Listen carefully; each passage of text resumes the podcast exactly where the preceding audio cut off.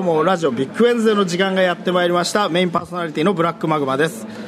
どうもどうもサブパーソナリティの TACKT タクトですこれはこれはタクトさんこんにちは、どうもどうもえー本日は5月4日、えー日曜日、えー黄金週間の真っ最中ですね緑緑のの日日なんですかグリーンデーかグリーンデーあのアメリカのロックパンクロックバンドで有名なね、えーまあ、5月4日日曜日ゴールデンウィークの真っ最中というところなんですが、まあ、久々久々久々のビッグウェンズデーですねそう久々と言いつうつんやってることが最近あまり変わってないっていうねそうですね何をやるかと言いますまあと今日はゲストはね、すごい、えっ、と、虚構の劇団の事情通で有名な、オベベヌマンの妖怪さんです。はい、どうもどうも、ベベルマンのゆかです。また呼んでいただいてありがとうございますね。オブベルマの妖怪がいるということはえー今日の内容はもう言わなくても分かってるよね虚構の劇団の演劇を見てどう思ったか語るなるほど回ですおいね。またかよって言ったやつ俺今楽しいラジオだから聞けそんな周期で今最近はラジオを繰り返してるんですかだから今回最近はラジオを撮るタイミングがうんいつもその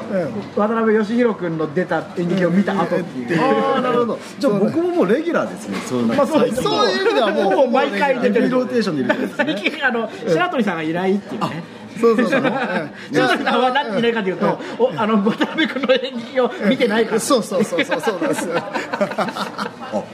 あれで新大久保さんを見に来ました。そうです よねもう塩久保あの人はあのうん会社辞めたかあらの人プレね。バンプレバンになったからねそれもなんかフリーバーになりましたからね。すごいよね。民兵ですから今びっやくりしちゃったもん。そうそうそう。はまあでもね我々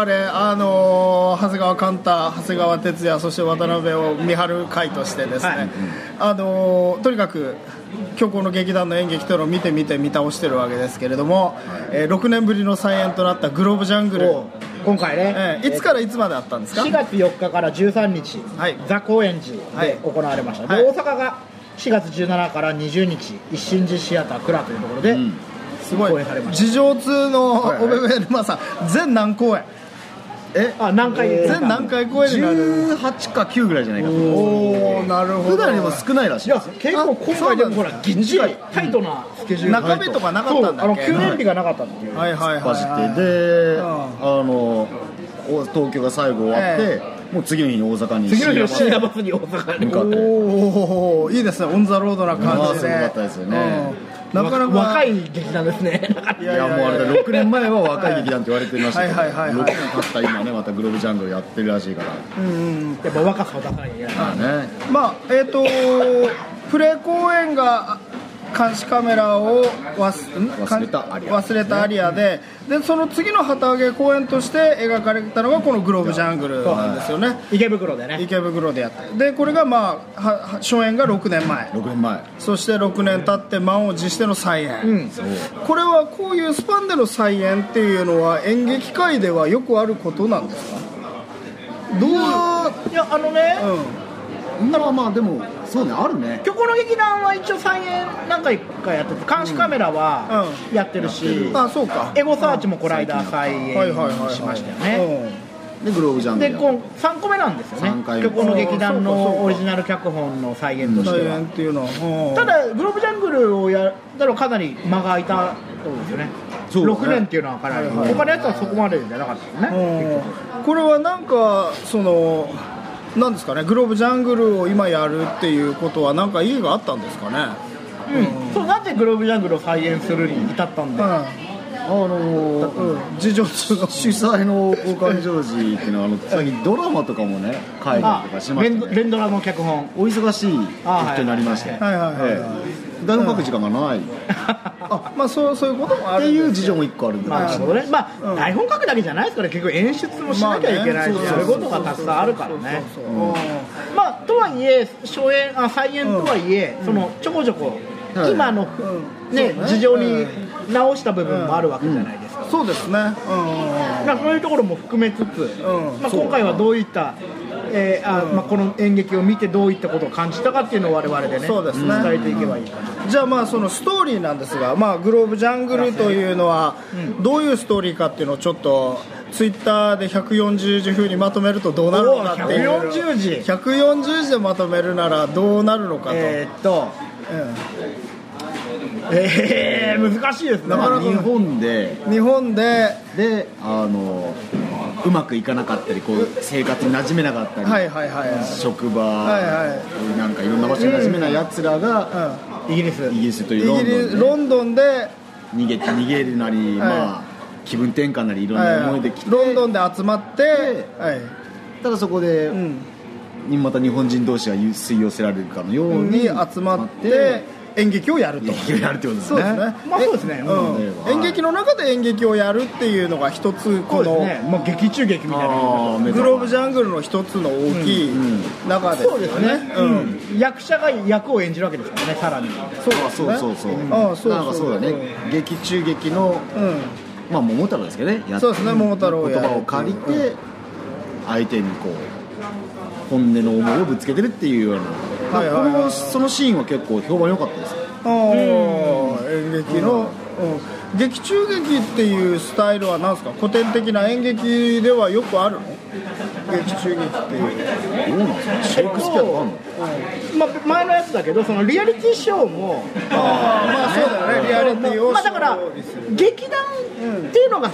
登場人物だからそうだよねん登場人物の設定が劇団員だから、うんそうせざるを得ない部分があるよね、はいはいはいはいそうなんだね、うんだから演劇の中で演劇をやってるっていうのは一つグローブジャングルの大きい流れと、まあ、あとはどうだ幽霊が出てくるっていうのは一つあれかな幽霊とかなんか、うんそうですねそうですね幽霊妖怪とか、今回そうそうそう今回は幽霊、でまあ、このグローブジャングルだとその幽霊見えるやつと見えないやつっていうのが一つ話のキーになってくるわけじゃないでそすこかは面白さのポイントじゃないですかそうそう結だか局ら観客はうんみんな見えるわけで、そうそうそうそう、はいでも、あの役者の中で見えるやつと見えないやつがいるっていうのは、そ見のえてないのは三上洋栄だけああと杉浦和樹、はい、和樹ちゃんも見えないんだ、あと森田ひかりうん森田ひかりも見えてないんだえこれだから見えてるでしょ見えてないですあれ見えてないんだっけうあの初めてグラウンドに来た時に、ん、見えない側自分が自己紹介僕のこと見えるって隅田が言うんですねその幽霊役に、幽霊がそしたら森太郎その吉川さみ役がスルーしてるんですよ、あそれは一応見えないっていう見えな定義ああなんかだからうん設定的には見えててもおかしくなさそうな設定じゃない、うん結構ねうんそうかそうかまあだから、うんそこら辺は見えててもいいのかもしれないけどあのお客さんの中では、まあねうんまあはっきりと喋ってないけど、あいつ今見えてるよねとかあ今見えなくなったよねっていうのはがいはいはい一応日替わりであってもそれ面白いかもしいれいなのいかもしれないよね、そうだから劇中劇っていう枠とあとやっぱりその幽霊っていうものの扱い方が一つこのグローブジャングルを面白くしてるところかなって僕はね思って毎回見見てたんですよ、まあ、2回しか見たことないですけど荘園、と菜園と、そのまあえー、と隅田というキャラクターがいて、えー、と何君がやってんだっけ小沢君小沢さん、はいね、小沢さんがやっていて、まあ、そのゲーゲイでホモで幽霊あれゲイとホモって一緒一緒ですねうん、ゲイでホモで幽霊っていう人が一人出てきて、まあ、その人は自殺したっていう過去があるんだが、えっと、死にたいって考えてる人だけその小沢君のやるそう隅田を幽霊が見え幽霊が見えるる、うんでだ幽からそこ霊がキーになるわけですよね隅田うん君が見える人っていう見える見えないで、うんこその人が死にたいか死にたくないかっていうのが分かるっていうそうそうそうそうそういうからくりがね、浮き彫りになってくるわけだから、そうそうそうそう、うんまあだからそれがやっぱ面白いところだよねそうですね、うん、だから隅田君が見えるというところが分かった時点で、あこの人は今死にたいっていうのが、うんまあ、お客さんにも分かるそうしそうそうそうそれはでもさすごい発明だよね、うんうんそのなんていうかさあのキャラクターが知りたいと思ってるかどうかを言葉を使わないで説明してるわけじゃないですかやっぱりなかなか死にたいっていうのは、まあ、セリフだとしても言わないです恥ずかしいそうそうそう難しいだっでてすうん死にたいって言ってるやつほど死にたくない大体ねうんうんうんうんそうそうそう本当に死にたいと思ってる人は言わないわけだからうんうんうんうんそうだねだからあのーそれは一つ演劇としては一つの発明なんだろうねもう一つカラフレがあってあれはそんなにうんうん自分が本当に死にたいかどうかもわからない状態でもそのうん潜在的な部分で死にたいと思ってたら見見えちゃうえるってことになってるからそうですねそうだよね言われてあ私ほんそうなのかも、知りたいのかもしれないあみのたいな、ーなんだっけあの女の子役木村さんがやってたえー AV 女優に出たこあとじゃがああ根る本あ根本根本ね、うんうん根本さんって人がやってたそのアーパーな女の子は知りたいと思ってるんだあんな明るいけどそうそうそうそうそううんだよねだからそれが面白いんだよねそうその瞬間最初は見えなかったんですよ、でもあのシーン、うんあそうだそうだだから最そ初見えのなくて出場がバレてしまった途時に中から、そう気丈に強く振る舞ってるけど知りたいって感じてるのはいいんだこのあ転換があるのが、ーはいはいはいはい、まあそれこそ本当にまあ言葉を使わずにその見える見えないだけでうん変えてるっていうところにまあトリックそがうだねうあってん面白いんですよね。それはすごいよね、まあ、そのシックスセンスみたい,、みたいな話はあるかもしれないけどなんかやっぱりそれをうまく使ってるなっていうのがあって、うんそういうところがやっぱ演劇って面白いんだよねそうですね。映画だとさほらリアルにやっちゃうから、あのさゴうんゴーストニューヨークの幻もはいさはいはいはいはいはい見えてるわけじゃない映画の中では。ウーピーゴールドバーグは見えているんだけれどもあのでうももんしかしたら入ってそれ撮ってるかもしれないよね。ゴーストからこのお話のか書き書きうん方をねなる録ほどね音回したりしちゃうみたいな。あそうかそうあ録音 回すあれ録音回すシーンあったっいけやないけどこれにはないけど。ないかないかあれ何個でパロってなかった僕回すのあったろくろこ回れすのはまなでいとの思う虚よ構の劇団であないかないかまあ全然すみませんけどうんそうそうそうでもそのお化けとかキジムナーとか妖怪とかっていうのが割と出てくるじゃないですかそうですねねそのファンタジー感っていうのは一つそのこの虚構の劇団の面白さだよねだから、うんなんか虚構の劇団の2個ちゃんと分かれていて、うんすごく卑近な例を今回で言うとツイッターによる炎上みたいあなーすごい身近なところとリアリティのあるリアリティのあるところと、うでそこにちょっとそ離れたその幽霊が見えるというファンタジーの要素がうん同じく空間っていうか同じ劇の中にあるっていうのあーがそのまあなんだろうなエンターテインメントそうね感を表してるんじゃないかなそれがまあだから言ってみればこうポップな感覚っていうところになるんだろう今エンターテインメントって言ったんだけどうんこれすごく実は重要な話があってんあのー俺が見に行った回ってうんアフタートークっていうのがあったんですよああ見たかったそうんれでうん俺が見た回があの客演のうん根本さんとはいえーと俺のグラフィテはいィはいはいと鴻上さんっていう3人のアフタートークだったんですようんどうでしそこで結構重要なことを言ってたのがあっ何て、う根本さんが、実は演劇を志したきっかけが、うんあの大人計画が大好きだっていおうー話だったの、そしたら鴻上さんが「えお前松尾チルドレンか」みたいな。はいはいはいはいはいこの前また結婚した松尾鈴木先輩のねであそこに俺は薄々というか、まあ、別に有名な話なのかもしれないですけど、うんその第三舞台と、まあ、大人計画っていうのうんはちょっとこう、なんだろうな世代交代をしたような演劇界であーあるわけじゃないですはいはかいだからその表面上出してないかもしれないけど、んその鴻上さん的には、その松尾鈴木に対しての、まあ、うん嫉妬か、うんまあね何か俳優とかもやっちゃってよみたいなあるうんうんでもそこで俺はすごい明らかにしてたのようん鴻上さんがあ明らかだっでたうんディスまではいかないけうど、ん結構言ったの俺はその大人計画以降の,、うんその物語に、うんえっ、となんだろうハッピーエンドうんって言い方はしてないけど、その終わりをちゃんと終わりとして作らないん演劇がその大人計画以降やっぱ増えた、あそうななんんでていすうかかそのうもやもやとしたまま終わりんオオープンエンドうんそうそう、オープンエンドっていうのまあオープンエンドううんんうんそのちゃんと決着させずに終わる、うんその、はいはいもやもやしたまま終わらせるのが、まあ、面白いというか新しいんみたいなのうが、んその増えたでもそれは俺は間違いだと思うみたいなことを言ったんですよ、はいはいそのやっぱり演劇はエエンンタターーテイテインンメメンントトとそしの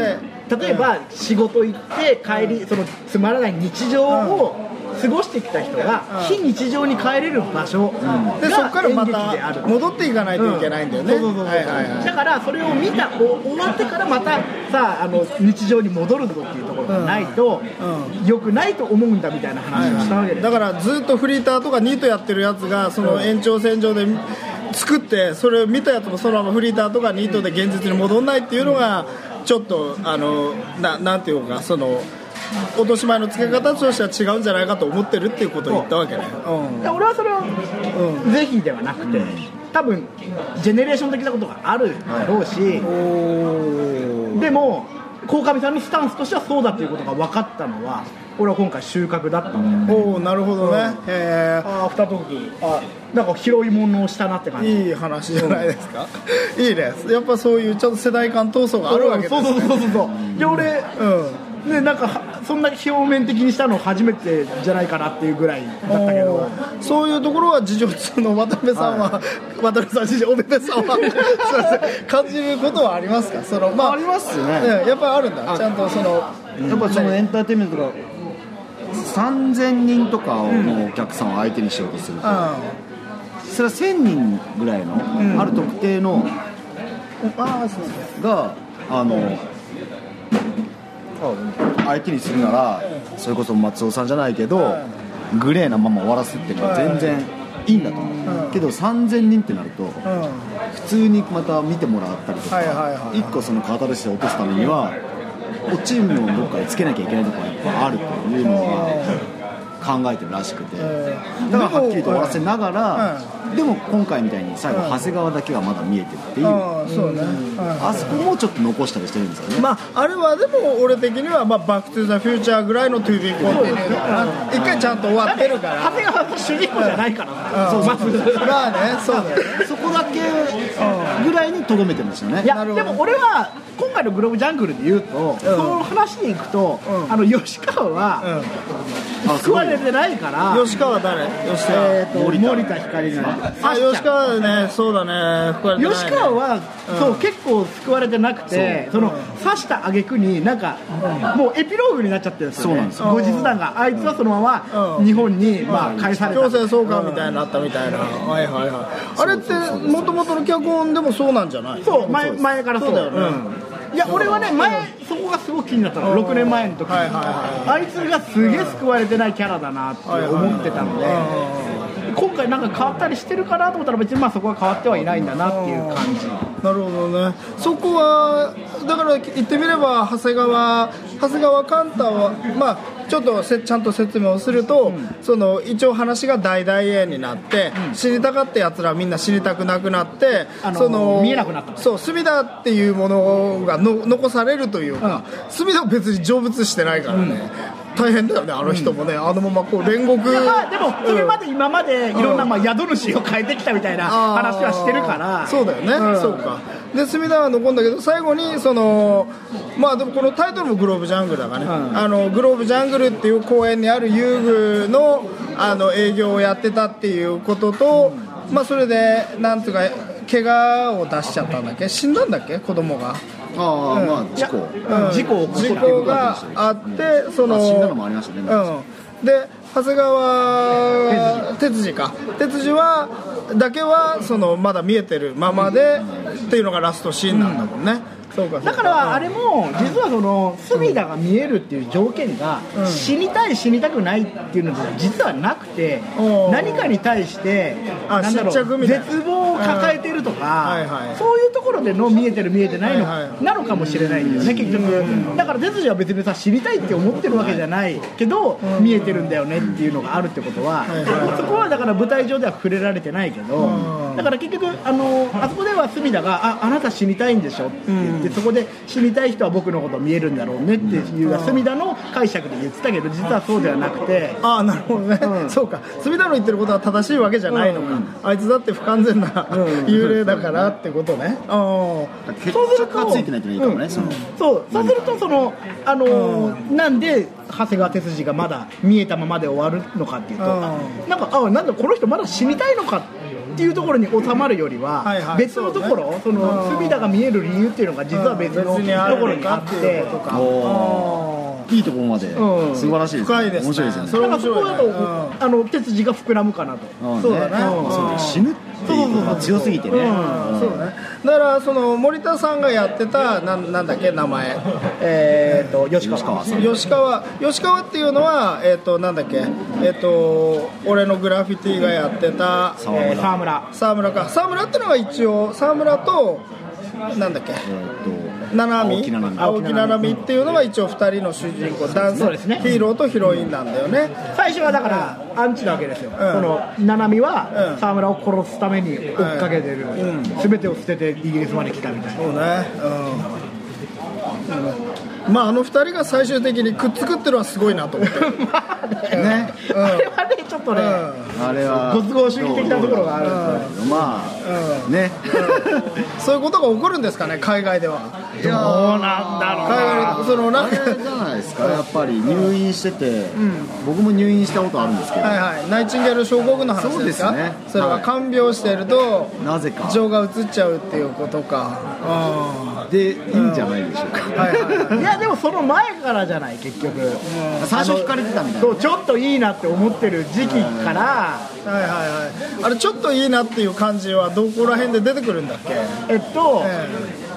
お芝居をやるってことになっはていみんなではいはいだよねそこら辺からだよねでまあすごいまっすぐな人だなみたいな、はいはいありがちなこう惚れやすい条件が出てきて、はいはやってたら敵だったみたい敵だなっ えすごいね俺だったらまた敵の方が強いと思うけどなと、まあどうなんだまあでも結局その炎上みたいな話っていうのはさ、まあ、深く考えていくと最初に石を投げた人はさいてもさなんていうかもっと集合的な悪意だからさ、その原因を作ったのはその何 吉吉川んじゃあ沢村沢村か沢村だとしてもその沢村に本当の悪意があったわけじゃないっていうかどうなの沢村の悪意があったのやっぱりこのバーガーいみたいや沢村は多分、その自分が書けない、う本が書けないことの鬱憤とかフラストレーションをそういうなんか暇つぶしにな暇つぶしにやっちゃったんだやってたとはいはいはいはいそこだと全能感が得られるわけじゃないですかそうだね自分が見つけてやったわけで神とか言われるわけだし大したことねえな沢村もいや沢村薄いですよ沢村は薄いよね なんでこんなに薄いのこの話の主人公って沢村じゃない気がしてきたあのね岡上さんの書く本ってうん全部全部か分かんないけどうん結構主人公薄いんですよ主人公はだからちょっとアノニマスな風になっちゃうってことみんなあの人もさほらあのさなポンジみたいなエゴサーチの時もさ、あの、あれ薄いじゃんあの薄い主役の結局ささいしなんか書けないくせに小説書こうとして、はいはいはいはい、は彼みい、エゴサーチの彼ねうん、薄いじゃないエゴサーチの主人公の小説なんかね家うん多分脇のが好きなんじゃないかな鴻上さんがな脇を果たせようとしすぎちゃうからどうしてもああそうな脇んだのストーリー群像を劇としそうてそうねなんですだから真ん中はその引き出し役あそうちょっとお飾り的な部分があるんだよねそうなんだだからねうん俺ねそれ今思ったのが虚構の劇団が最近ずっとその結局周 辺を客円で建ててるっていうのは実は理由があってなるほどね主演は本当お飾りであー花があれば周りのあーいいんだ誰でもいいとはいはいはい要は見せたいのは脇役のなんだろう深みの部分でありあはいはいはいそうヒーローになれなかった人た育ちてのたい人材としてはその脇を演じる部分なのかもしれないよねああなるほどね主役まあでも確かにこの今回の「グローブジャングル」を考えた場合そのまあその青木あ、青木七海青木七海にしろ沢村にせよ特になんか演劇が終演した後になんか成長はしてないんだよねそうガクンと落ちてるところがフラットに戻っただけでトラウマがこう取り払われただけで何かこう人間的に一段高みにいってるかっつうとそういうことは特にないんだよあと感情移入がしにくい主役に主役にね特に感情男それは俺たちが特別だからだからあまあそれはねどうなんだろうかいやどうなどのうあれみんな感情移入してんのかな男主役,、まあ、主役に感情移入すりゃいいのかって話はうんまあまあ置いといてね、うんでも例えばうーんと感情移入すると、なんていうかこうエンディングになった時に、カタルシスが起こったりするわけじゃない、そうだよねうんそれはそうだよね結局、一番のメインの主役が結局最後にどうなったハッピーエンドになったかっていうところが重要になったりするわけで、そうだねだから青木七海の方が主役だもんねうんまあそうまあ軸としてはねうんそうだろうねだから彼女が最後うん、うんまあ彼女は刺さない成長があるわけじゃん結局、まあ許したわけだよね、うんあそこで許したんなんだよなで一つまで成長というか、人間としてまあ、も心の葛藤だよね、あれってなんで許したのまあだから、 そこまで悪じゃないと思ったってことだよね。そこまでの悪じゃねえってそうそう、思ったアマルだよ、アマル。 そうだあるもうちょっと象徴的な何かが欲しい気はするななんていうかそのお俺ほんとね吉沢村がそのななんていうか悪くないっていうか沢さ村が罪悪感を感じてるっていう部分は出出してるあるよねああったっけ、うんその沢村の方が先に気づくんだもんねそう、うん、でまあそうだね沢村の方が先に気づいて本物のナイフを買ってきて差し上げれば刺せみたいなことそうだから沢村ははそのなんつうか隅田が見えるイコール死あにのたい演劇の中でそういうあの話が盛り込まれてんだっけ最ち後ょのこちょこやりますねそうだよねあの話が最後にだからババトルダンスみたいなはいは感い、うんじダンスが終わった後に、ああそうか語りがある語りが告白があるあそこでコンフェッションしてるんだ、沢村はその変わった部分がちょっと前のところにあって実はその結局劇団を解雇されるところで沢村は一度改心というか心が変わってんすよのあーでロンドンに来てそれが過去にあるってこそうとそうそうかはいはいは実いはあそこで人が変わってんだよねだからあそこまでは結局なんかワンマンな劇作家劇団を振り回してる劇作家っていうのがあったんだけど一回そこからパージされているよねそういう いるいるいるだからそこで自分を見つめ直すあはいはいはいちょっってと距離いをう視取ろ点うとして、でね、ロンドンに行ってるわけじゃんあなんか結局ちょっと感情入れてきてそれからそう自分もねいろいろバンドをねダメにしたりとかねバンドをバンドメンバーをクビにしたりとかね、うんそういうことがあるからねバンドやめたりねするといろんなその自分の過去のことを清算したいと思って、うんそうだよねロンドンに来てるから、例えばその時点で例えばもしあの青木奈々美っていう人が、うん自分が不幸にさせた人間だとしたら、もうその時点でもしその人に会えたとしたら、償いをしたいっていう感情は絶対持ってるはずなんだよねあったのかなその人にそうかそこまではないからいやそこまではないわかんないでも逃げさるといやいやうんでも、まあ逃げるだってってなさるほらあのえ劇団の方はさ結局解散になってさそいつら一人一人に対しては特にアフターケアはしないでない一人だけこうロンドンにね来てるわけだから、うんでもトラウマになってだってそのなんだっけ森田さん演じるところの吉川が夢に出てくるわけじゃないですかねうんまああれはでもセックス演劇を始めようとしていな話でしょはいはいはいはいはいあれあれセックス夢の中でセックス的な話になってそうるんそだけどうそうそうそうあのそうかだだ森田を感情なく抱くみたいな森田の肉体をあもてあそんだそうです沢村はそうそうそうかつてははいはいはいはいなんでなんなんでそんなことしたのそれは吉川が、うんえー惚れてたから沢村のこと惚れてたこかれら田よしみでそうそうそうそのそれこにつけ込んでその人間オナニーマシーン人間オナニー便所として使 ったとうわーいいねそういうも生産したいはいはい一度マージされて生産したくて来たとだから本当さっきのねで我々アクト・オブ・キリングという映画を見たから見たからあれねなんだけどちょっとアマルのようにその罪悪感だからもう おえです よ おえになってるおえになってるわけ ですよ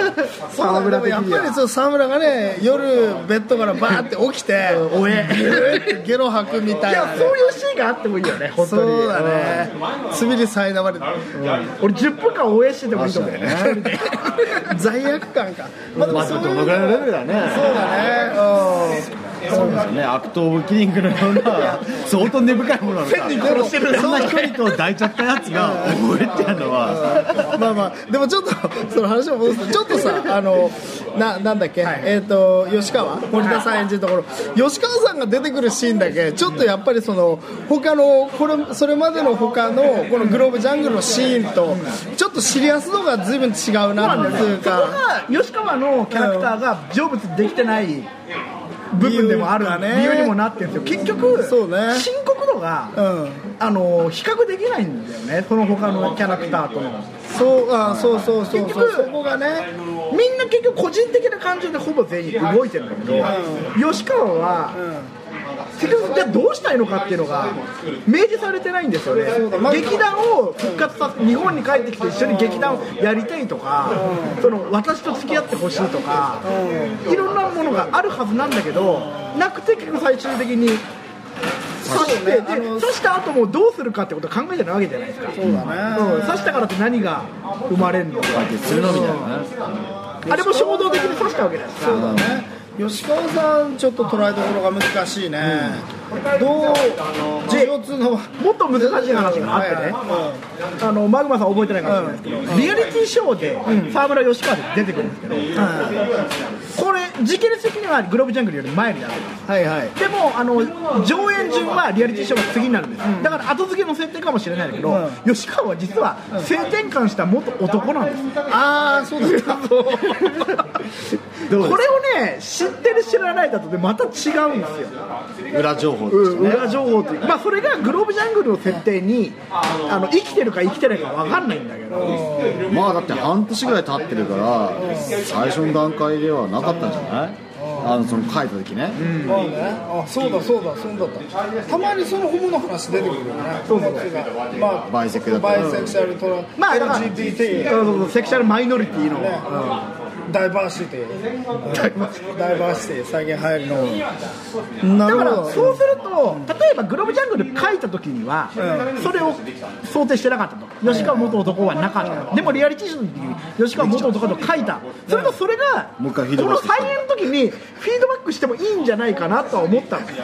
そうだね、この話のグローブジャングルの中でもその吉川が性転換した男っていう話が出てきたら、まだちょっと視点が変わるといたうだか視点は変わるんだけど、うんもう詰め込みすぎになっちゃそっうてだねぐっちゃぐちゃですよもう分かりにくくなるってのはもちろんあるなぜかというとすでに幽霊で芸がいるそう隅田が芸だかそうだらね全てはゲイだ からねだから分かんないけどね、その隅田がちょっと何か気づくみたいなうんはいはいはい ところ吉川に対してなんかその共感を得る部分があったりすると何かそのあれ引っかかりがちょっと取歴れ代る吉川を演じてきた人って誰だっけ吉川は前はあのなんか背の高い高橋夏子さんああの人か、はいはいはいはいあの森人だったね高は今あれの置はいき換えなんですよ、あ置き換える背はでかいけどやっぱ森田さんの方がちょっと女っぽいよねなんていう肉感があるのかなそうそうそうそうそうそうそう、うん、そうそうルノワールっぽい、うんルノワールっぽいんだよ、うん、でも前のなんだっけ高橋なん高橋なんです高橋さんはちょっとねなんかやっぱりロボっぽかったもんねロボっつうか、うん、なるほ本当どに背高かったからねなんていうかそんな高かったからさ森田さんも背高いけどさまあ、まあ、森田さんでっかいって感じ、うん、でっかい高いさん本当背高かったからさそうそうだねうんなかなかだから難しい役どころだったんだよねもあのー吉川は難しいよ、ね相当難しいで、まあ、森田さんは一応新人だから、ちょっとね難儀したんじゃないかなと思いますうんあーそうだねその役を役をね自分の中に反芻させるのに難しかったんじゃないかなと思うだって本当にさ頭とお尻がないんだよね吉川はそうだね、うん、キャラク途ターのさ中から出てきてね、うん途中で退場するっていう時間軸だからねうんなるほどねそうだからそうどこに向かえばいいのかもやもだかやしてらると今後このグローブジャングルを演じる若い高校生とかに言いたいのが登竜門のそうそう吉川吉川をどうするかがこの演こ劇れはねを、うんもしこのグローブジャングルをさい、あの上演する若い子がいるとしたら、吉川にもう一枚やっぱり深みをね書き加えてほしいよねその解釈でそのでもねやるこのうちの女優とかはよく言う、まあ、劇団員であそうじょ事情通ね外から見ててね、はいはいはいそして劇団員のやつが言う役、吉川とこの女をうまくできたら、もう売れてるっていうあなるほどねそんぐらい難易度の高いまあそうか誰かな誰だったらできるのか吉川な、うん、北川景子か いや分かんない俺北川景子の演技力はそんなマグマさんが好きなんじゃよく分いかんないけどやあと満島ひかりあ満島ひかりかもね、うん満島ひかりその業を背負う女みたいなそうそう吉高由そうそう吉高由里子いいねあとリブ・タイラーねあとリブ・タイラー、うんリブタイラーですねリブ・タイラーとあとアンジェリーナ・ジョリー里子上映だねアンジーねアンジーがアンチ性転換感あるもんねそうだねアンジ調整転換感あるねうんアンジとあとは誰かなビヨンセビヨンセビヨンセかまあ言われてきそうだけどまあでもそうだねやっぱり吉川はちょっとハードが難しいっていうでもそうねこの吉川をもうちょっと軽軽くやれたら演劇全体としてもなんていうかこそうだねなんつうのかなこう浮遊感っていうか、あの僕演劇をね見てる時こう浮遊感を感じる時あるんですよ、あのないいい意味の浮遊感こう軽軽く見れんなみたいなのを感じた時にああうまいなと思うのはあるわけよ、そのなんていうかシリアスなことをシリアスにやるのってこうなんか、まあそうでしょうみたいな金切り声を上げたりとかキーってなればなるんだけど重い話なんだけどなぜか浮遊感があればいいなと思うんですよ、軽やかなねそうそうそうそうだからねどれかななんか曲の劇団でもそれをそれ感じでたこともそあれ、るうんそこが実は今回6年前と比べて、渡辺君の演技ですよああそうですね渡辺そうそうそう、うん、渡あ辺そ君こはあはねるねうんあのー実は結構その、シリアスなんですよ役どころとしてはそうだね昔にそういう事故を起こしたまあ、一応この劇のタイトルともなってる「グローブジャングル」っていうのが一番密接に関わってるキャラクターとしては長谷川哲司なんですよねいるわけだから、そうするとかなりまあシリアスな役どころではあるんだけど今回6年前と比べてかなりなんだ軽やかに演じてたそうだとね私は思うああそれは事情通のベルマさんはどうですかあの確かに全体のバランスもあって今回なんだろう今回っていうか、まあ、6年も経ったっていうのもあるんだけど、 30こも超こえてがそう重くなると、うん全部やっぱ重くなるんだよそうだよね急にそうねだから長谷川君はまあ準主役うん隅まあ田影のでもやっぱ隅田の方がでかいねでかいですけど、うんだから長谷川っていうキャラクターは今回は別にいなくても成立してる話なんですよここってまあそうですそんなねにいなくても成立はするね、あそうかそういう意味ではいなくて成立しないっていうとえっ、と沢村い沢村青木隅田かそうそうです隅田はないとねラムう全体ん見るねそうそうそうそうそうそうでそこに引き寄せられていくのが、うんうんうんあとはだから、三上の三上うんの北野って役が結ぶ沢村とまあ組んだりとか、まああ、と来たのも重要なんですよまあ、結局、あの隅田が見えないイコール、あそうねまあまっさらない一般、一番隅田が見えないそうそうスタイルだからね、うんだからロンドンパブで会ってる、うんその根本さんがやった、うんあの石丸っていう役と、長谷川かるたは、いなくても、うん、まあそうだいなくてもいいんだ、うんいなくても日本人学校の演劇でうん募集してきましたっていう2人だから、うんなくても、なるほど、うんただそこに、まあ、肉付け的に、あのうんそうするとグローブジャングルがなくてもいいって話になる、そうだよねグローブジャングルってタイトルになったらすごいよね、はいまあ、今回ね、そうなんだよ、んグローブジャングルっていうところにええ関わってるのは、うん手筋だけなんだよ、そう長谷川だけなんだよ、そう考えると他のやつは誰も意識してないの、グローブジャングルを、すげえ変なタイトル、うんあの昔あったよねみたいな、あはーみたいな。それはこれ何っなてんだろ何うタイトルだけ先に考えたからそうなってんの、これが、あの示すものは何なのグローブジャングルというものがこの物語の中で示すことは何なのそれは本人にはまあその鴻上庄司には聞いてないですけどもう予想だよねなんかこれがネットのアイコンみたいに見えるのかーグローバルなるほどねなことの要するになるほどねこれからもう人類まあ確かにねその地面だけ取ったらねグローブ地球、ジャングル密林、なんかそのねうっそうとしているそういうものまあでもほらこういうのちょっと語ると恥ずかしかったりもするところあるじゃん言葉にするとだから本人はあんま言わないしだからどうなんだろうね本当は多分そ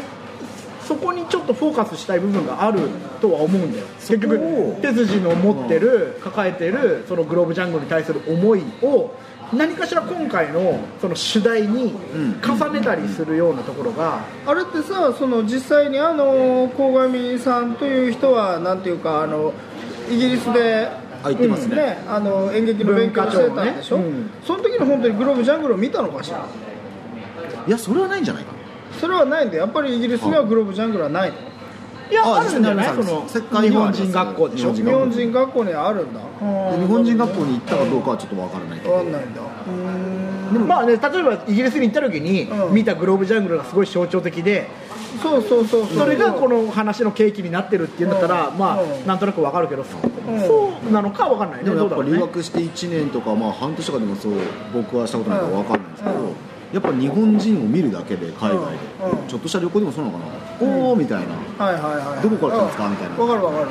うんここでは絶対に東京に日さ本人なんか見たってねうんえ杉並区ですかとか、あのあ渋谷の方からとかってあんまないけどマグマさんもねインド行った時にね日本人そとうね仲良くなってましたもん僕ねはなんか5瞬間的週に間とか行ったことあるからそうなどるとんなそういうふう感じになるよあの感覚あの感覚はわかる、うん、やっぱりその、なんなんなんていうのかな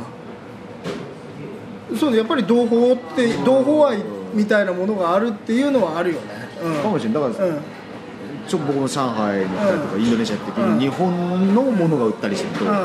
もうこんなとこにこんなのがあるとか、はいはいはいあるよねパチモンでも面白いんですよねテレビでキャプテンとかやってみやたっいてなるとそうそうそうそうそれの同じラインでこのグローブジャンルだったのかもしれないけど、うんうん高校の庄司自身は、うんでやっぱ日本のものにその時に触れるとすごく懐かしく思うらしくてだからそこでその大学このグローブジャンルになった民話を上演しようっていうのも、はいは日本のものに触れたくなるらしく、日本を離れたのに日本を嫌で離れたのに日本のものを懐かしく思ってしまうことがなんだろうみたいな感じもあってまあまああとは別にまあそのグローブジャムっていうこのタイトルについてるのは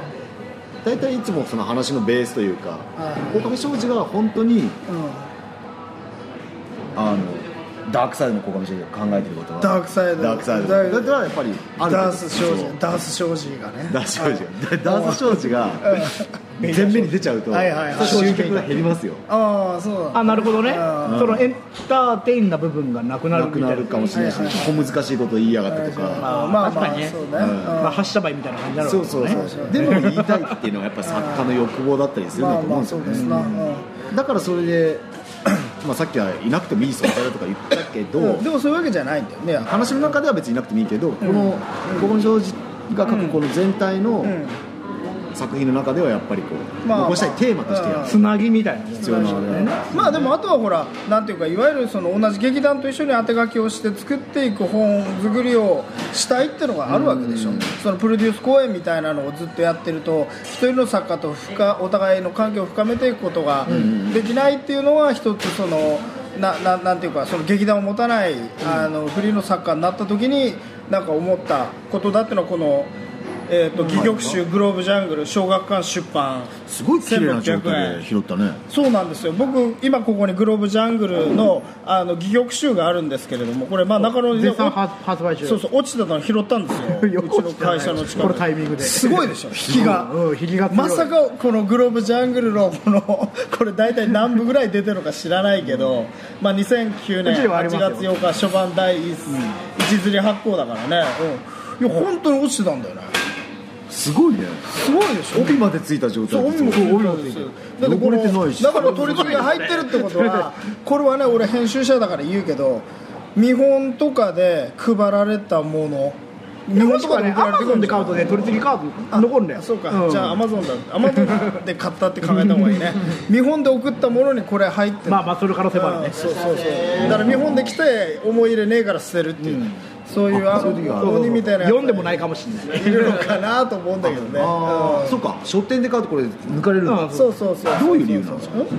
このこれで取り次ぎあのうんなんだろう売れ売れたこの本が売れたみたいなのを出版社にこう集計してんそそううそう返すみそうそうそたいなうそうそうああそうなんだそういうことです何のためなのかなずっと、うんへえそうなんです、本本屋さんってまず本を仕入れるけれどもそれあ返の本するから売れなかったら返してもいいのね、はいでも全部返すわけにいかないからこれで売れた数をまず連絡しはあはてあはあでそれで取り分を決めてっていうふうなことをやるのこれがそうそうそうそう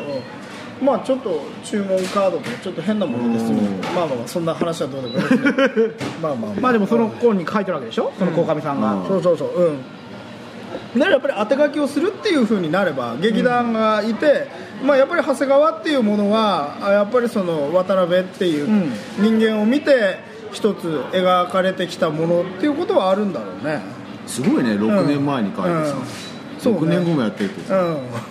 どうしたもんかねってちょっと思っちゃったけどねどういうことです話かを聞いててどういうことですかそれ違うはさあまあ自分は深まってるのにあのいや脚本は変わらないってじゃこあ、といいうん6年経って、んこれできなくなってたらどうするんだろうって長谷川例えば長谷いやいやい川や渡辺さんがですよそうですようん渡辺さんが本当にさ、うどうしようもないんまあそうだよボンクラでねうんなっちゃった覚醒剤とかで捕まった覚ん醒ですよ剤に捕まったりねストリーキングで捕まったりね割と4年前に捕まって2年後にまあ出てきたぐらいだったら、うんそうだねうんふわふわしてる感じにな っててでもさ、言ってみればほら最初いたなんだっけ、あのやぎ山崎山君崎山崎君とかさ、そのなんだっけあの何さんだっけまあ高ね橋強豪大久保のもいたよね強豪の劇団っていうものもやっぱりずっ五人変わってんです一よ枚岩だったわけじゃないから、、そううですよねうんいやそこはだから。やっぱりその再演するっていうのにはそれなりの強い意志があるんじゃないのやっぱり、うんそういやもうまあ4人変わってんのか1人増えた、今日増えたそう4人変わってんのうんか、そういうことだったらでももいやうちょ っと主役が変わってんのかもしれないうんじゃあねあそそうう考えるとこうなんていうのかな当て書きで変えていくっていう考え方を、その一つ貫くのであれば入ってきた役者によって脚本の筋みたいなのをちょっと書き換えてもいいような気はするんだけどそういうことはないのかな、まあ大幅には変えれないでしょうねそのセリまあ、フをち結ょこ果っとかとは直すそうだけど、でもキャラクターが一人いやキャラクターは違う、うわけですよ結局、うんう確かにね、その例えばじゃあベイちゃんがいなくなってたとして、うん渡辺君がいなくなってたとしてこの長谷川を別の人が演じるとしたら、まあ、違うね風になるのかそれとも渡辺君の演じた長谷川をトレースするのかって話になりますからね、まあ最終的にはその時の鴻上庄司の年で見るんじゃないんそれはでもあれじゃないその今度、んえー、と Be Here Now 次の「ビーフィアナウはうん全く違うキャストでやるわけだそようだよねねできんのそんなことがまああでも演出家が違うえあ演出が違うまあか、うんでもさ脚本脚本鴻上庄司って書いてあるけどそれってその昔に書いた戯曲をそのまま演出家にポンって渡して演出家がこのキャラちょっと違うからさ鴻上さん書き直してとかって言えんのいや多分言わないとそうい思ううことはないんだ、うんそうじゃないんだ、うんだから演劇にとって戯曲ってのは一つ絶対的な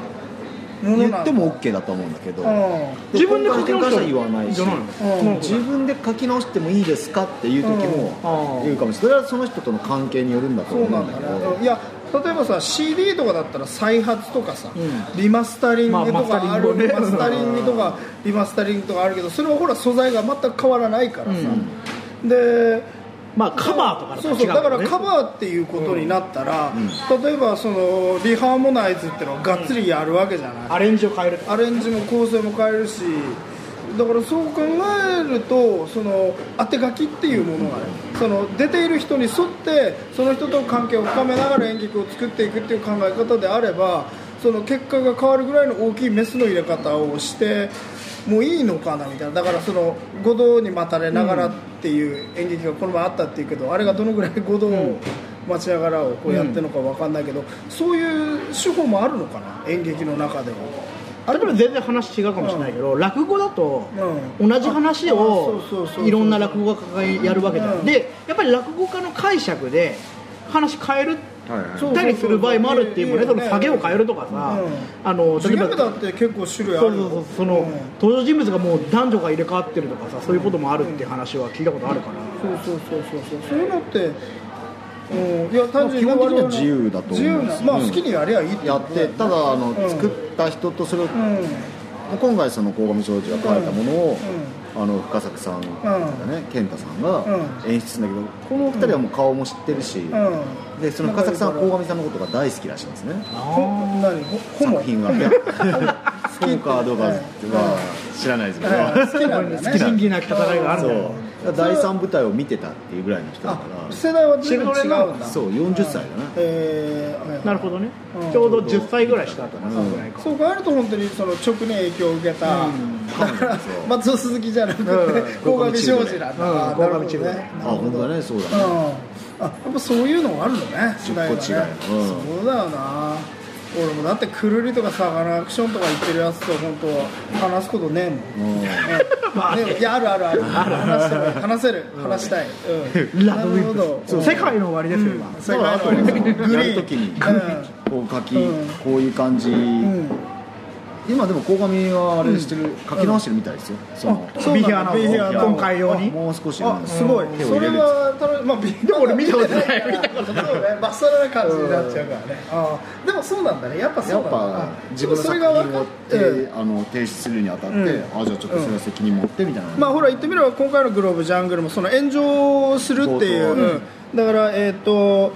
ナナミが死にたくなる理由になったそのネット上の炎上の仕組みっていうのは、ふ6年前よりも今回の方がなんかリアリティはあったよね、そうそうそう、うん、前回やったそのオタクをバカにしたっていうのがそのオタクによって広められたっていうのはなんかちょっとスケールが小さいなと思ったけど自業自得感があったであったけど、今回のねそのまあナオポン俺らの周りで言うと、いるねうんあの言っちゃっ本た当に もう炎上しちゃう、うん、本当に大炎上丈夫した、うん、本当に、あのー炎上したこともあるし同じようなことをやってたけどタイミングが良かったので炎上しなかったっていうことを実際やってる人が周りに、まあ Twitter が入ってなかったいるっていう、うんだから本当リアリティあったよねだからそこは本当やっぱそういうふうに書き換えて本当いいなと思ったし、うんそうねあだからそこも一個なんか今回だからブラッシュアップされた部分は良くなってたと思そううそうそう、んあとはまあ演出の仕方とかね、普通にあの炎上実際の炎を使ってあ表現したりしてたじゃんそうねうんまあ、ああいうのは前よりもなんというかなスケールアップしたというか、うんあのよより不安感とか焦燥感みたいなので、あのさいわゆるその演出っていう言葉あるじゃない、そのまあ、僕はその幽霊っていうものを見える見えないっていうふうな、まあ、それは脚本の段階で描かれてるんだけどやっぱりあれが演劇の面白さだと思うんですよ、実物にそこにいる人を見えないよって言ってる三上君見てるのって単純に面白いじゃないですか、そういうふうな意味ではその鴻上庄司のあの演出っていうのはやっぱり定評があるもんなのえそれは笑いっていうこともまあそうそう笑いっていうかその演劇的な演出、舞台上の演出あっあていいうのがう例えば80年代に、その第三舞台がバッて出てきてやったのが結構やっぱり分かんない俺は分かんセンセなーいショナルだった推測で言うと、んうん、センセーショナルなトピックスになったんじゃないかな、うんどうですか事情中の事情中の事情中のベベちゃんやっぱドリフだなっていう感じなんだよねああなるほどねあはれいはい小はい上自身もドリフが大好きだったドリフ好きなんだ好きなんだ、はいはいああいうバカバそカれしすさごとくか今ああの腑に落ちたなうん、やっぱあれを見てて、でなんか志村は後ろみたいなことでしょそうだよね結う局、んうんうんうんうんなるほどねそういうのがやっぱなんかすごはいはいはいく好きで、あなるほどね茶の間で笑えるというかああなるほどね分かったうんじゃあ高価の少女がドリフうでん多分松田鈴木はひょうきん族なんだよあそっちに行く、うんあ俺はなん違うかあっちのダウンタウンとかそっちあそっちまで行あくそっあのか落ち着けないって言うんだったらダウンタウンの方が全然つけないでしょあまあ確かにねうんシュシュールがちょっと入る感じかそうそうそうそうそううん確かにその90年代っていうと、ダウンタウンの方に行くかもしれないねそのお笑いの話でいくとさやっぱりん何何年かごとにさエポックメイキングがあってさ、うその例えば今度55号、まあ、金ちゃんが金ちゃんねわーってやってた時に、うんうん金ちゃんが休業したんだって一瞬うん一瞬、うでその隙間に漫才ブームが来て、うん金ちゃん戻ったら、金ちゃん全く笑えなくなっちゃったの、ね見てる人が、その漫才ブーム、すごいよねなるそほどこにパラダイムシフトが起こっちゃって、すげえ話だよ、そうだからそうだね、 うんうんそうドリフか大上がドリフに影響を受けて、うんまあ、その人にダウンタウンがドリフの人にあったとしたら、ダウンタウンに影響を受けた松尾さん、え松尾鈴木とどダウンタウンだったらどう同じぐらいじゃないいや松多分うん、大人計画とかのえっ、と、まあ、大人契約何年からって俺詳しくは知らないけど、うでも影響下にもあるんじゃない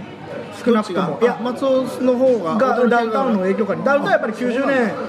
前半にはもうピークっていうか、ブレイうんク知してんっだてるから、そうなんだねあーお笑いの歴史は俺もあんま詳しくないからうんなるほどねそうだねだからね、バブリーな感じは好きだったんだよこうあの乾いたバブリーとかはいはいドリフでなるほどねガーンってぶっ壊れるとか、はいはいはいはいはいなるほどねまあそれこそ本当に全員集合の、あのーまあ、公開収録で舞台を使って、まあ、大掛かりな仕掛けとか、そのライブだよねあれもだからライブだねその劇劇場で演劇を見ながら笑うようなイメージだと思うから、うんはいはいうんまあ、そこはすごく、うん納得するななるほどねまあ、そう考えるとやっぱりこうライトに行くっていうのは一つんやるようなんだね、プラスなんていうかどっちかというとマスをやっぱり喜ばせなきゃいけないというか、うんそうだねそこはね分かりやすいうん笑いってというころ、のうんそこは確かにそうかもああうん、そこの違いでのマスを鈴木との違いってもすごくちょっと分かりやすい よねまあ大人計画一回も見たことないけど、ね、俺もないけど、うんでも俺あんまおたけ役の笑いとか面白くないと思うんだよねそうなんだ見たことないから分かんないんだよ、この間町山さんも結構ディスってたけどあ本当に、うんあそうなんですかなんか松鈴木のやつ例えばママさんコーラスにえーなんかなんだろう下ネタっぽいことを言わうんうんせるみたいなのととかやるわけよあいつは宮沢明夫っていうのはどこにいるの宮沢家はその前だねその前でも第三部隊より世界的に言うと第三部隊と一緒ぐらいだと思うあそうラジカなんルだラジカルリーダーシステムだから、はいはいはいあーそうか80年代後半僕はね笑いはあのー、何ですかあの人あのー、ラジカルの人竹中直そうそう竹中直人が昔やってたテレビのコントはねまあデカメロンとかそうそうそうでか恋はバカンスとかすごい好きなんだけどあの笑いはまたちょっと別なとこに行くのかなシシティあシティボーイズとかもそうなんだ、いや伊藤聖も子シティボーイズとか、はいはいまあ、ちょっとこうインテリ知のあるようなはいはいはい感じのサブカルよ笑りいもねうんサブカルと、いや我々もまだまだ勉強が足りませんなそうそこう多考えると分リリパットアーミーとか、うんあの中島ラモの方に行くとまたちょっと違うのが見えてくるような気、俺もだから全然調べてないから分かんないけど、まあちょっと話をちょっと元に戻していきます、やっぱりグローブジャングルについて、なんだけどいやだからその,、まあ、その長谷川のさ質感をちょっと変えたっていう風な話が全体をやっぱりそのなんていうのテイストをねちょっとトーンを変えたというだから逆に今回俺らがそのえっ、とよし吉川、はい吉川がくれえなって思ったのってやっぱりそのあー長谷川が逆にライトになったから、うんそのよりこうなんかそうそうよりそこだけがそういうふうになっちゃったうん浮き彫りになったと浮き彫りになったのかなと思ってうんだから森田さんでもな森田さんつうかあの吉川を軽くやるのは難しいよね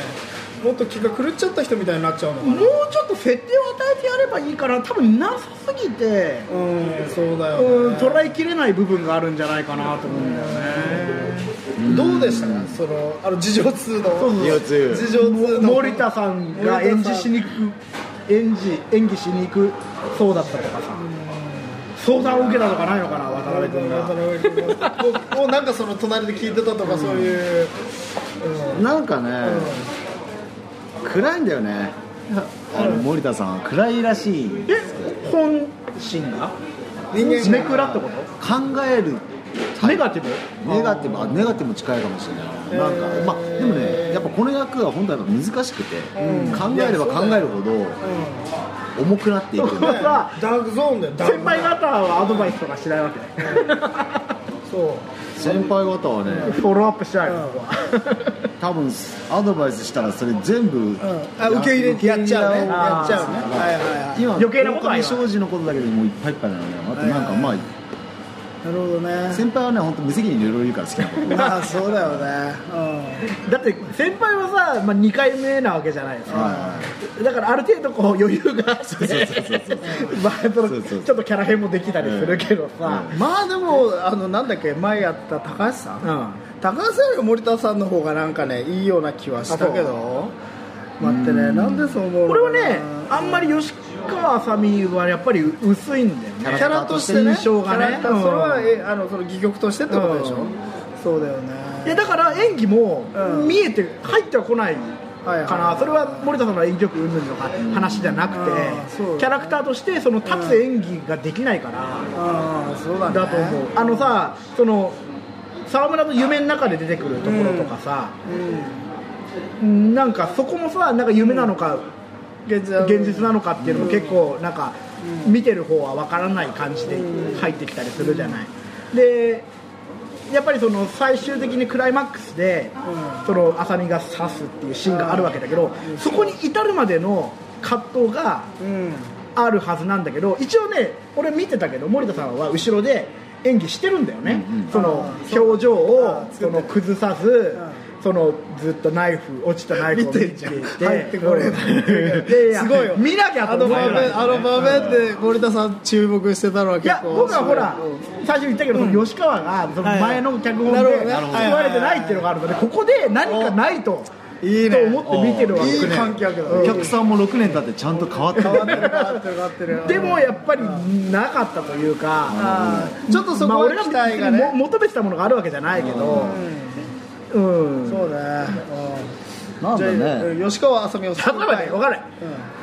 え適当なこと言うと吉川があそこでもう狂ってみんな刺すとか、マシンガンでねマシンガンでバーって殺すとかね、 でも確かにな吉川の登場も結構唐突でそうなんだよねいきなり追っかけてきまし行動た原理がそうだよね例えば吉川と沢村のバックボーンうを、あの他の人が知らないわけよそうだよねあの中でそう結局吉川が、まあ、自分では語らないし沢村もちょっとこうそうだよねびっくりするぐらいしだから青か木七海はその後あの沢村と付き合ってるけど、その吉川を使い捨てにしたそのそうそうそうそうそのスタイルはちゃんと教えたのかなみたいなさ悪ぶりはそこの悪ぶりそうそうそうそうそうい暴うれ坊将軍的なねそうそう下半身についてはちゃんと言及があったのかなっていうのはね、あるよねまあ どうなんだろうねどうなんだろうねそこはそうだねなんかだってさ吉川がなんで沢村刺したかっていうのがさ、まあうやむやになって結局エピローグでうんそうだ言ねっちゃってるけど、あんなんすごいことじゃん結局言う、ねなんでえなんで吉川が沢村を刺してるのみたいな話でそ,、そうねこでホワイがさすごい出るわけじゃん普通はそうだねそこは結構もう、あのバリッと切 り捨ててハッピーエンドに持っていってるから、ね、 最後みんなでなんか次はなんとか他の学校にベルリンだぜベルリンだぜみたいなあれでも結構すげえなと思うよあそこもう本当に変な話吉川気違いだったって終わってるような感じだよまだタクシードライバー的なハッピーエンド感はあるよねあそこはちょっと唐突に、うん吉川についてはちょっとね今後も引き続いてそう考考ええていていききたいた吉川の考察だな、うん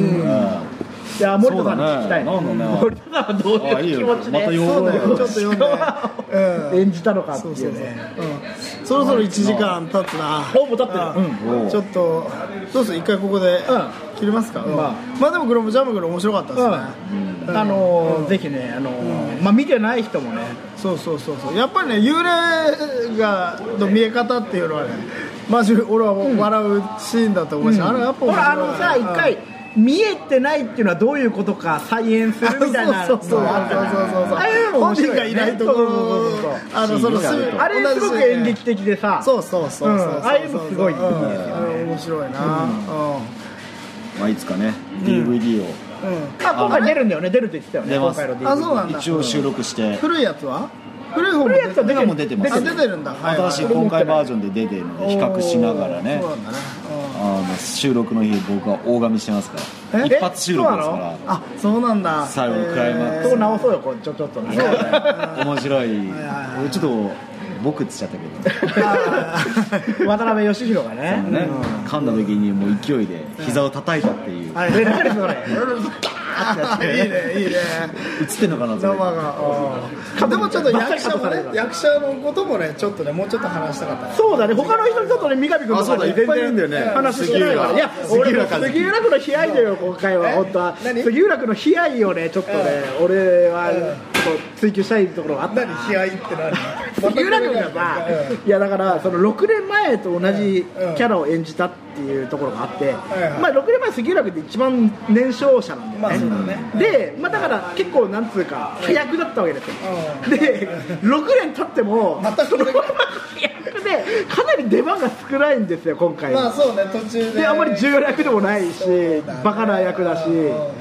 であの俺が見た回で、その杉浦君がすごい間を置いてイギリスに来た、はいはいで長かったここまで長かったって いうセリフがあるんだけどそれがすんげえ溜めてなんか本当に裏切りを 発奮するかのような感じで言っててあこれは心の声だなっていういいのこはとじゃないですか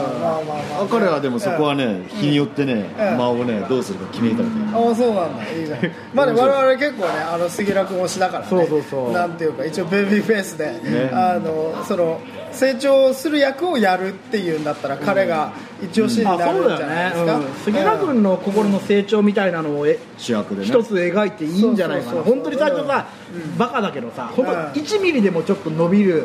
う部分があるみたいなお芝居がさすごい面白くなるような気がする んだよねな一回ほらあのたこあの虚構の旅団うんはい旅は団の時にあのちょっといかっこいいやろね、ねかっこいい役やってて別にやれるのはやると思うんだよね全然やれるでしょうんあの長いかかとのブーツ履けばいいんだよ身長について身長の問題他の問題そうそうそううそんシーうクそレットれブーがツね他の人よりも2個前に出る延期感もそうそうそうそう遠近感で大きさを演出すればいいわけだしだけど他のやつらはちょっとしゃがめばいいんでしょそうそうそうそうそれもあるよねうんそうそうそうそう舞ダ台ンサーを作るとかねそうあと俺は俺のグラフィティさんは今回はやっぱりあの前のあそうだね客演のなんねだっけあの山崎山君崎山崎君よりは僕は俺のグラフィティの方があの、まやあっ ぱ6年前の山崎君とねうん比べてもかわいそうだけまあまあどそうなんだけど、うん音楽やってるんですよ俺のあグラみたいねそうなんだ、うん書いてあったねえーああなんかそういう雰囲気はあるような気はするな、うん、結構寂しがり屋、まあしうんあの死にたい症候群があるようなタイプの人あそうなんだそうなのえー刹那な感じはいはいはいこの根本さんもすごい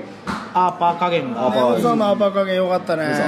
宮崎さんに似てるよね似てるああ似てるねうんうちのねそうそうそあうのうちのアーパーでアッパーアッパッパいやいやいーアッパッパー大丈夫だって頑張って書いてんだよ今もうコミねえックランコミックランランあの買わないと好評発売中ですのでそうそうそうそう、高浜まあねやっぱりあの小沢君っていうのはそのねだあの虚構の劇団の中ではその化け物の役をやらせた らピカイチビーチに出るものはいら ないまあ小野川さんもやっぱりねあのいいよねああ小野川さんすごい良かうんった良くなったというと失礼ですけどあの6年前と比べてあのメリハリはいはいがはい演技のうんメリハリがすごい出てましたそねうだね、まあ三上君ももう全然慣れた手うん、慣れ安た定のもんねで安定の安定感三上ちょい軽いちょい軽な感じちょいのあこんな感あじでもうあの、ま、任せておけるた感じ、ええうん、三上君にはうんあまあ塚本君はおみお味噌だな塚本君あの英語が得意な福島っていう途中であのそろそろ紹介してくれませんかってダンスなんかいきなり出てきてこっそり紛れてるっていう役うんあまあいいたのは覚えてるそれあと何の役やったんだっ福島健吾ってねけ、うんいやなんか数合わせだよね、うんえなんだよあの最後のあの浦島じゃなくて桃太郎では何の鬼役鬼鬼の数合あわそうかだからせこの人は新しく入ってきてるでしょ、研究生そう研究生なんでね、うんまあ、だから舞台のいやこれだけ前回にないキャラクターなんですよだからあ人数1人増えてるんだよ、あそういう意味ではやっぱりちゃんとリニューアルされてんだねまあでもいてもいてもいてもいいそうキかャラうんなる結ほ構美味しいけどねうんやりようによってあだからおみたいなその笑いコメディアンになれるんだよね、結局そのどはいはいおは話と関係ないところでただピエロになれるから、いはいはいはそういう部分ではいいよねあとはまでこの女の子かあ木村の美月ー隅田さん追っかけてくるああーあの子か中学生はいはいはいはいはいなるほどねあの子は可愛いからいいんじゃないあの子も研究生なのあの子も研究生若いよねあの子もだって二あ十歳そこ3そこで月しょに入ったっていうかあのオーディションやって撮ってあ2月からの月月でオーディションすごいね2ヶ月だ3月から稽古させてうん4月に立たせてるってあいーうでそうなんだ初舞台でえー初舞台えーすごいねうんまあこれからがうん楽しみですねそうですねまあ若い人が入るってことはねうん横の劇団も、うん若い劇団としてもそうですねやっぱじじい取ろうよ今度はじあでも30歳までなんだっけオーディションそうそっかだからもう俺一回やめたらそうだね落ちるあベンいけない渡辺さんより年が上な人は入るんだよ一回もうダメなあのー三上さんが30ですからもう三上さんも一回例えば曲の劇団やめてもう一回やらせてくださいってオーディション受けてももう年齢で落ちちゃうそうなんだ厳しいよ年齢厳はしいねアルバイトだってそうだからねそうだね30山崎君も入ら絞ならいれうんるそうだねそうだねなるほど本当もうそうまあそうでそうも今後のグローブジャンルは、うん、いつですかあの次が「Be Here Now は」よし第7月です1回のをもう一度やるに7月に池袋でね池袋そうだねえー、曲の劇団今度は曲の大劇団上さんの、うんえー、と第3舞台の時に書いた脚本を、ん今度はですね「仁義なき戦い」の深作欣二のあの息子ご子息であるう深ん作健太さほうんが演出でバトルロイやヤルるそそううだバトルロイヤル2のそうねあの竹内力が出てたねはいはいはい面白かったけどあれ首が吹っ飛ぶやつですねビビったけどあったよまあ、ザ・パーティーはザ・パーティーえっとね8月の 23? いつだっあけ28とかわかんないけどそれぐらい23だなんかあの残業残業祭祭夏やりますんで、まあ、それまではライブはないかなあるかなあるまあやろうとすればあるかもしれないわかんないけどねまあ、録音したりそうですね録い音ろしいろやったていこうかなと思いますが、まごめんあ、ちょっと取り留めのない話でしたが、ねまあはいあのー今日この劇団をね我々りこれからも追っかけていきますよ追っかけていきたいところで皆さんこのラジオ初めて聞いた人はね、はい過去のアーカイブでもそうですねあさって盛りだくさんですので、うんあとやっぱりあのなんだっけあのアンケートにはちゃんとこのラジオ聞いてみたくなったらその胸はちゃんと書いてまあ すそれは素晴らしい、そうですそうですね嬉しいことですうんそれは素晴らしいびっくりしたけどねうんすごいでも演劇の話は面白いですねうんうん、やっぱりやね見る人によって違うから、うんそうそうそうそう正解がないわけだし、だから本の話もできるしキャストの話もできるし、うんまあ今回そうですね再演であればその前との比較もできるし、まあ、あとは演出の話とかでもそしたら今度は我々がもうちょっとさその舞台のリテラシーが高くなってそいうけばなんだよねさ我々もテレビラシーは全然これしか見てないからそうそうそう虚構の劇団リテラシーは高いんだけど、んあの普通の演劇リテラシーは相当低いの、俺でもやっぱりナイロン100度 C とかあーマムートジプシーとか新幹線とかねうん、劇団新幹線とかちょっと見ていて、高いですよあの辺うん、6500円とか平均するんだよねいや1万円とかするよね1万円とかする最低8000ぐらいじゃいやうんそうないね劇団新幹線でそうですか ちょっと無理だなちょっとねうんでもこの前ねあのアーツ千代田3331で、あのマームとジプシーが、えっとなんかやってたんですよなんかちょっと意欲的な演劇をね、うんだからやっぱりその安く見る方法もあるよね、まあ確かにねうんまあ、オムニバスであったりとか、まあ、ザ・高円寺とか、まあ、あとゴキブリコンビナートみたい な人らが、ね、あのライブハウスでちょっとやってるみたいなのを見たりねそうですねん、あご既婚時々児童とかもありますからねあ時々児童面白いよすごい、うん、マグマさんも一時期そうそうそう手伝ったりしてたから、うんまあ、ということで、ちょっとあの、はい今日のラジオはこのぐらいにしたいと思います、はいそれでは皆さんグッドバイグッドバイハッシャバイ